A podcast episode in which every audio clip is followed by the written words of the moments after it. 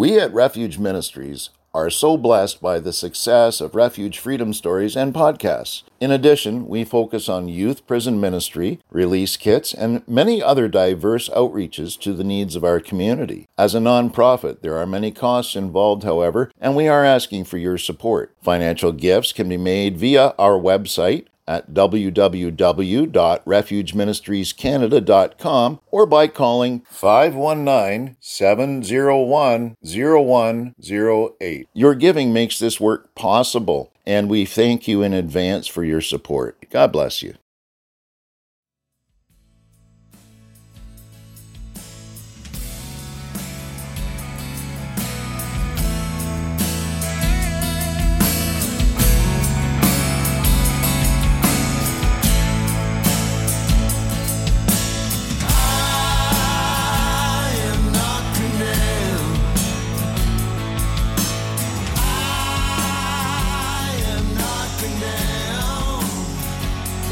Refuge Freedom Stories, brought to you by Refuge Ministries Canada. For the next half hour, your hearts will be filled with hope as you hear real-life stories from individuals that have been changed by the power of God. Enjoy the show. Welcome to Refuge Freedom Stories. I'm your host, Johnny T, and today my guest is Jim Barnard.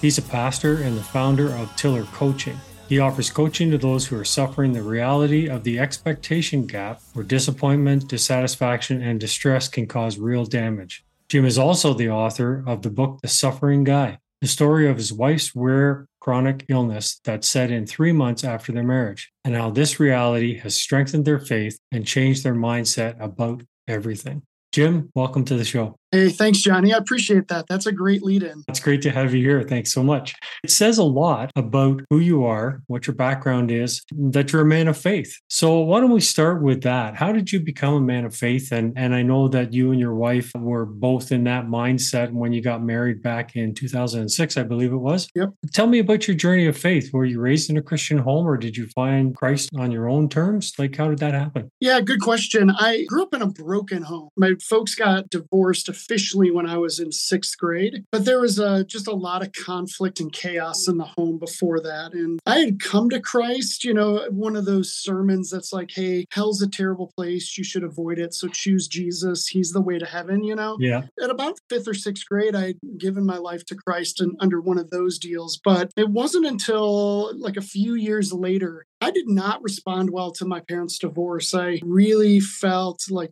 just nasty, weird emotions, and no one was really trying to help me through it. And I frankly just shut down. I, I became a selective mute, I guess is the term. I didn't talk on, at any given point unless, you know, someone like made me, or I didn't, I didn't want to be rude, you know, I would talk when I had to. But eventually, after several years of just living that fashion, kind of hopeless and depressed, I had started going to a youth group, and I met a, a youth pastor who was quite literally the coolest person I had ever met. I went begrudgingly. I just went to honor my dad because he he wanted me to. And I was like, that's fine, I'll go, but I'm not going to participate, you know? But eventually I got to know this youth pastor, and he started to spend a lot of time with me. He, he really invested himself into me. And I just thought, man, like, this feels so good. I feel like I have value for the first time in a long time. And that summer is when I like finally gave my life to Christ for real, not not just to have Jesus in the then and there of heaven, mm-hmm. but to have Jesus in the here and now. And I'm so thankful for what he did for me, because, you know, I was a sad sack of a kid. I was like quiet, mute. I didn't ever talk. And I graduated from high school. And I don't know if uh, you guys do this up in Canada. Senior year superlatives, the like best dressed, best hair. You guys do that in yeah, the yearbook? Yeah, yeah, yeah. You guys aren't that much different. No, not uh, really.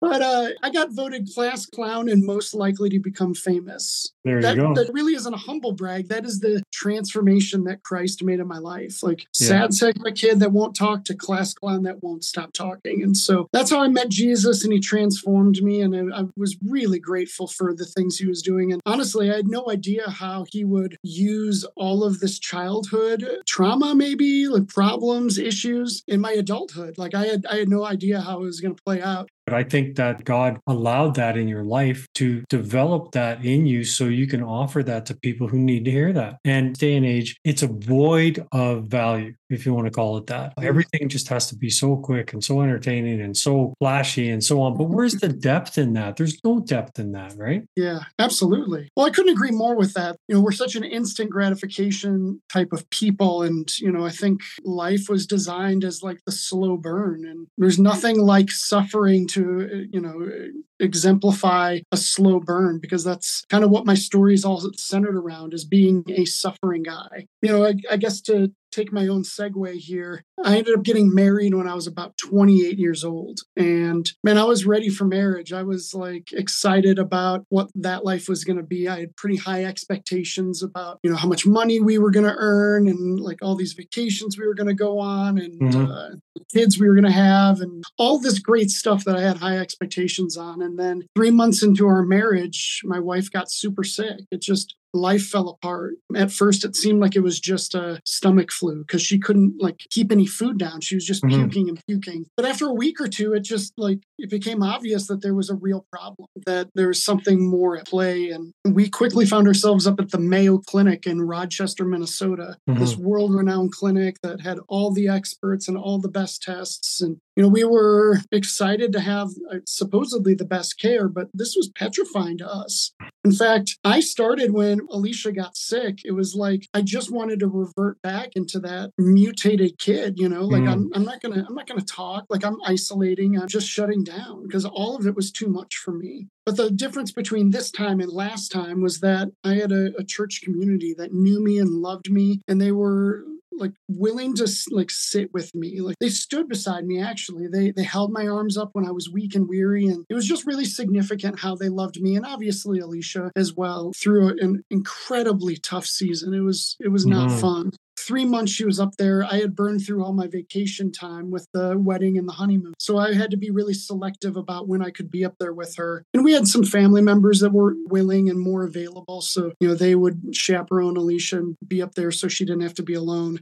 I was there for the first fifteen minute appointment with the managing doctor. And he just asked all the normal questions like, what's going on with you? What's your family history? Tell me about, you know, your growing mm-hmm. up, blah, blah, mm-hmm. blah. And then Alicia did dozens of Of the world's most humiliating, terrible, just frightening tests that you could ever imagine. She did all this terrible stuff. I mean, honestly, humiliating. And at the end of the three months, we, you know, had another fifteen minute appointment with that managing doctor. And so I came up for that, and he walked in and he didn't waste any time. He walked in and said, well, Alicia, here's the deal. I think you're a ruminator, and I'm typically not the smartest person in the room. So it took me a little bit longer to figure out what was going on. Alicia jumped right on it. She's like, uh, I'm sorry. You think I'm a ruminator? Do you think I'm crazy? Do you think I'm nuts? And the doctor's like, no, not nuts, not crazy. I just think there's some emotional things in your past that you haven't dealt with. And, you know, if you got counseling, all this physical stuff would go away. And I'm, mm. I'm sitting there like, hold on, wait, what are we talking about?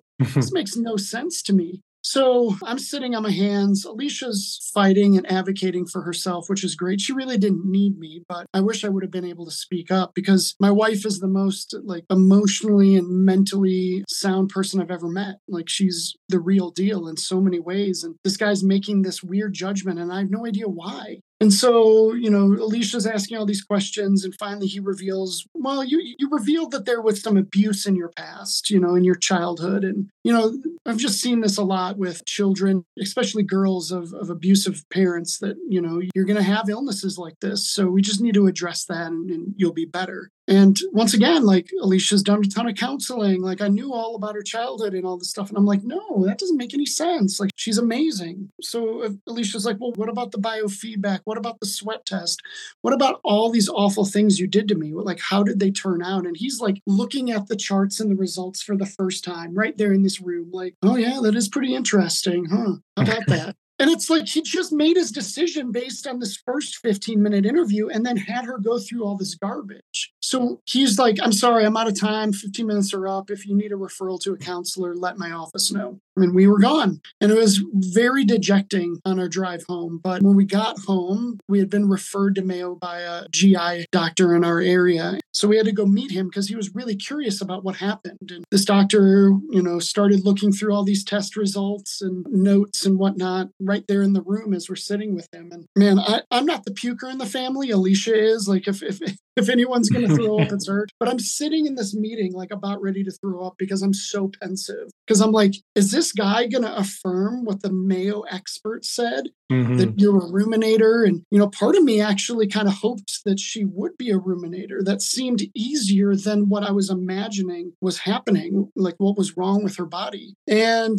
eventually he looks up from all this paperwork and he looks to, directly at Alicia's eyes and is like, honey, it's not in your head. It's in your gut. And I'm so sorry that this man treated you like this, but it was worth it. You going up there, I have all the, the results I need. Mm-hmm. Uh, like it would, it would have taken me years to get all this stuff. Like, this is the best information we could have ever hoped for. And we're going to start making decisions. And mm-hmm. so long story short, Johnny, she's got a, a, a connective tissue disorder.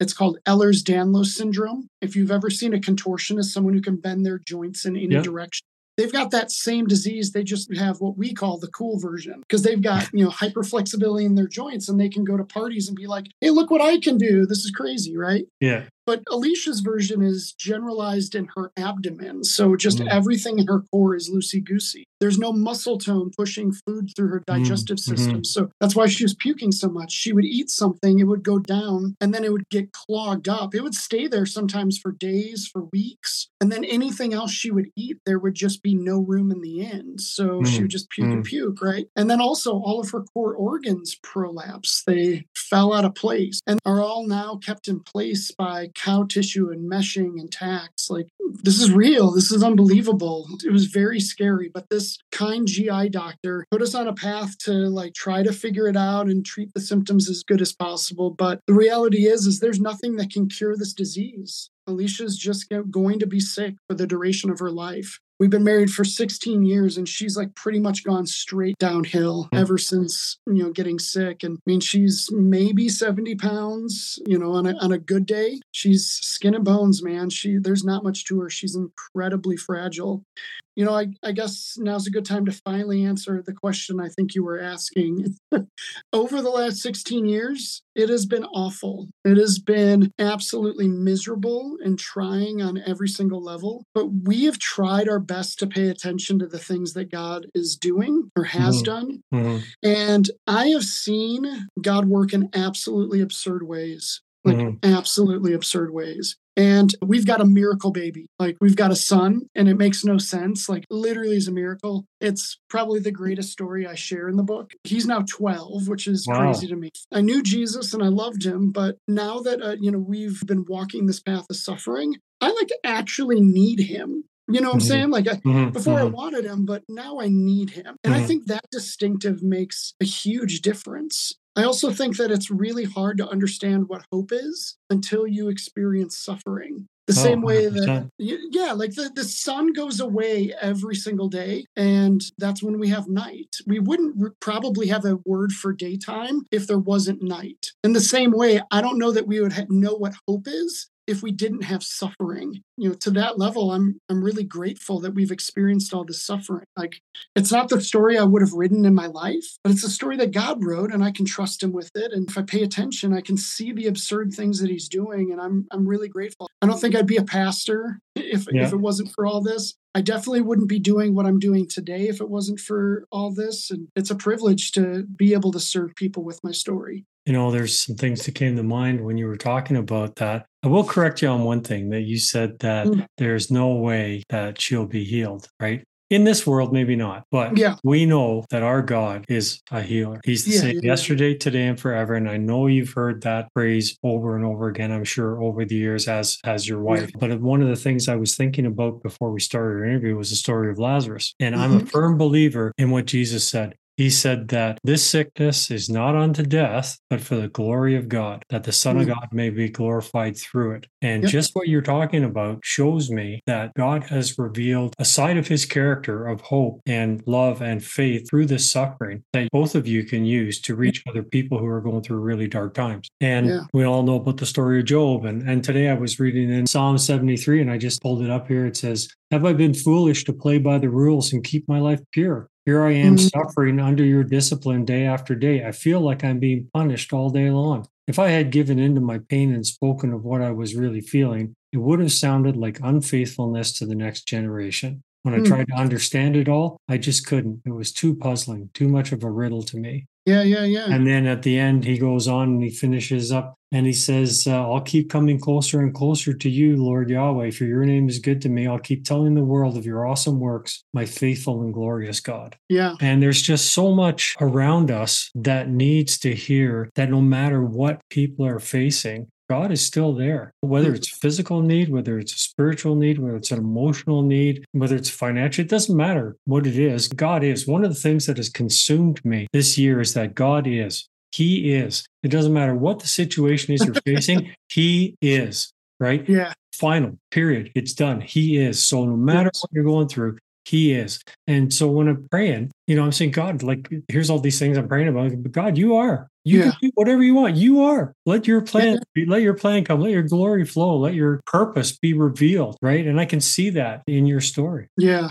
Johnny, I'm glad you challenged me on that. You know, I still stay firm on what I said, but the heart behind it is, I think, really important. Thinking of all those set of scriptures that you brought up, John nine talks about, you know, Jesus walking with his disciples and them coming across a blind man. And the disciples are like, "Hey, Jesus, we've been wondering, like, so long, whose whose sin caused this? Was mm-hmm, it his mm-hmm. sin or was it his parents' sin? Like, finally we get to know." And you can just almost hear the disdain in Jesus's voice. Like, "Oh, guys, come on." Yeah. It's not because of his sin or his parents' sin. It's so that the power of God can be on display through him. Exactly. And then Jesus decides to heal him.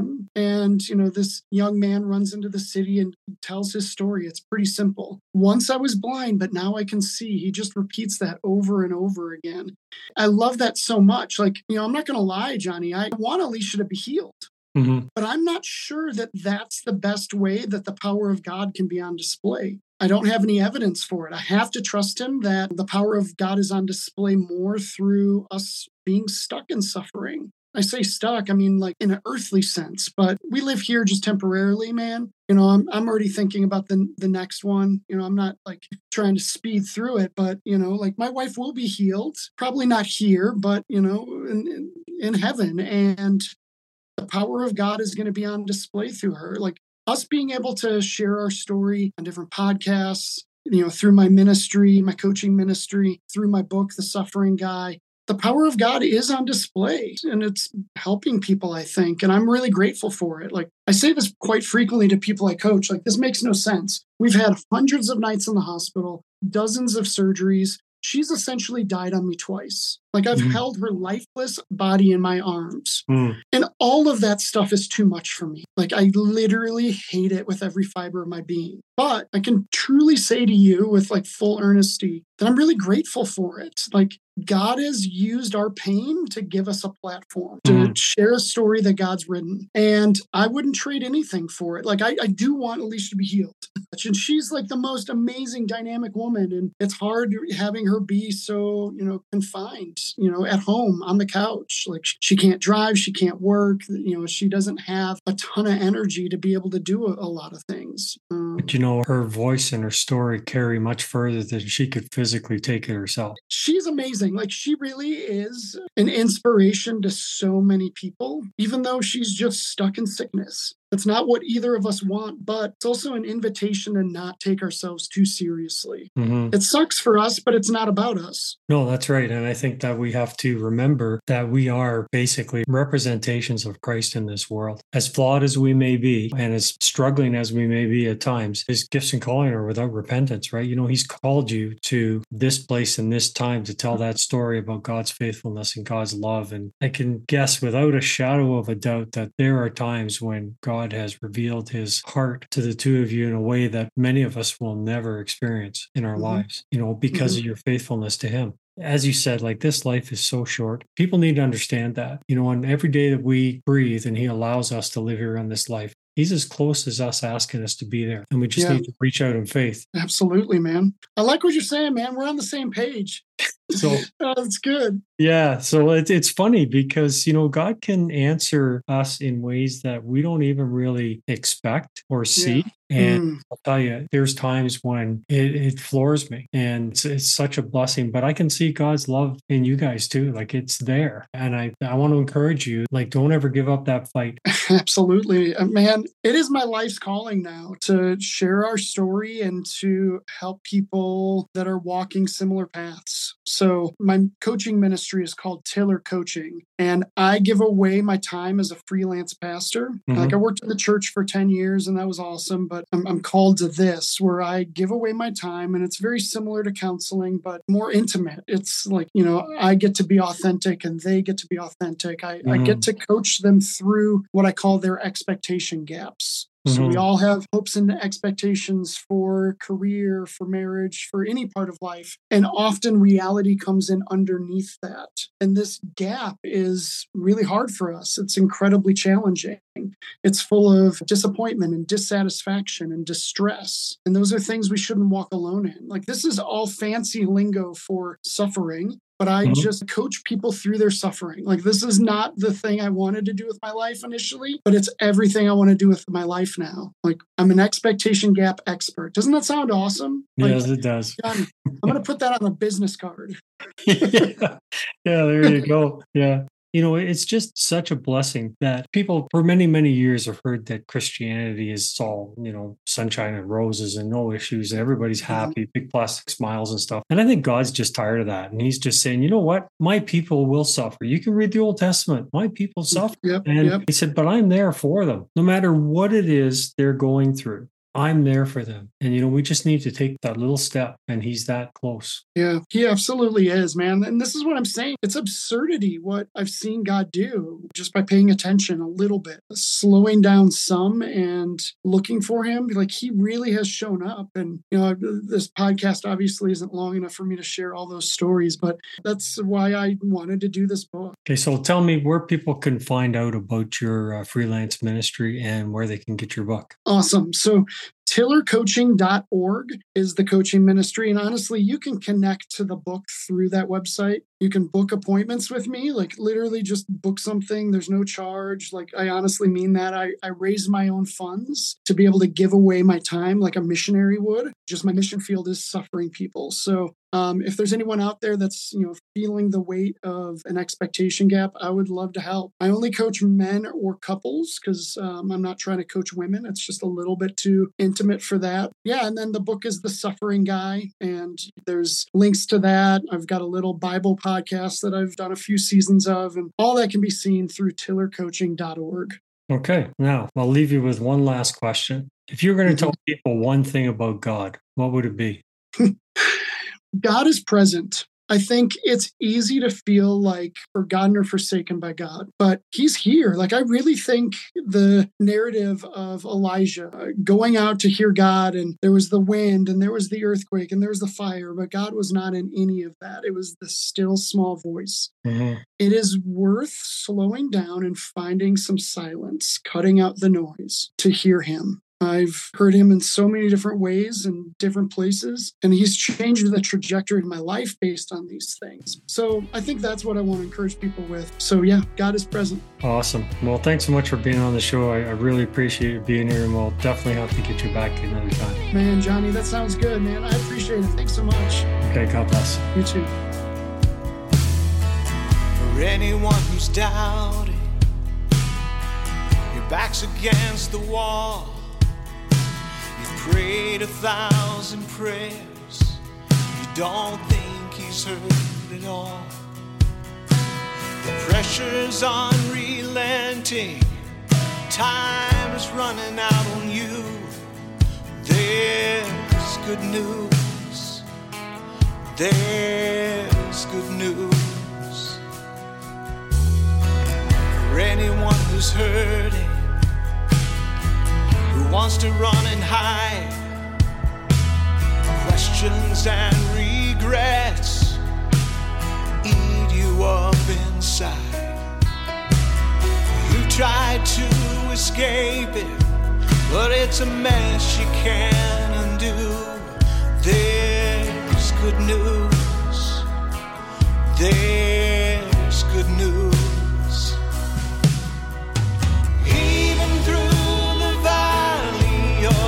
Shadow,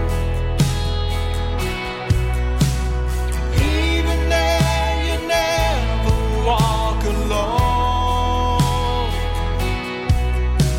You've never been forsaken or forgotten. He'll never stop loving you, even when it's dark as that.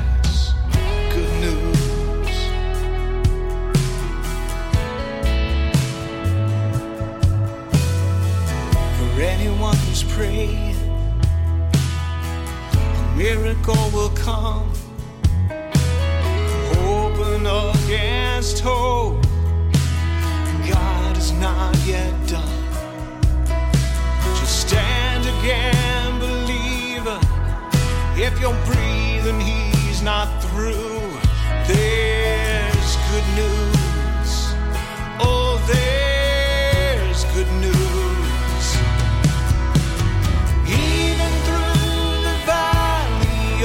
Shadow, even there you never walk alone.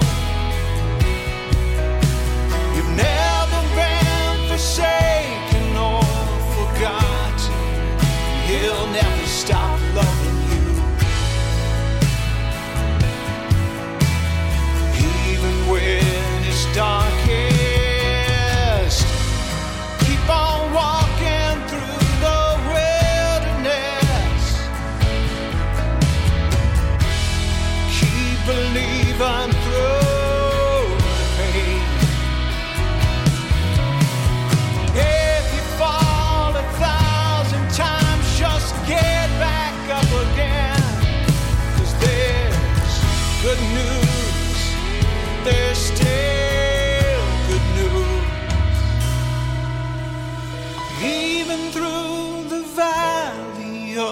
Shadow,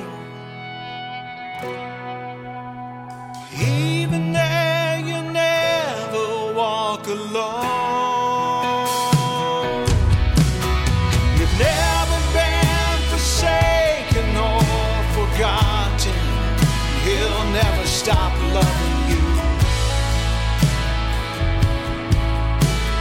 even when it's darkest. That's good news. When it's darkest, that's good news.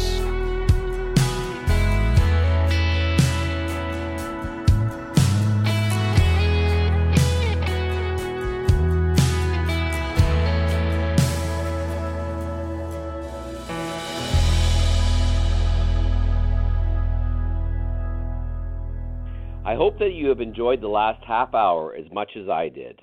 Thank you again to Refuge Ministries Canada for hosting the show.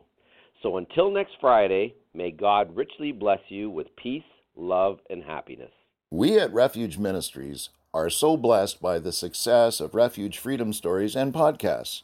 In addition, we focus on youth prison ministry, release kits, and many other diverse outreaches to the needs of our community. As a nonprofit, there are many costs involved, however, and we are asking for your support. Financial gifts can be made via our website at w w w dot refuge ministries canada dot com or by calling five one nine, seven zero one, zero one zero eight. Your giving makes this work possible, and we thank you in advance for your support. That's five one nine, seven zero one, zero one zero eight. God bless you.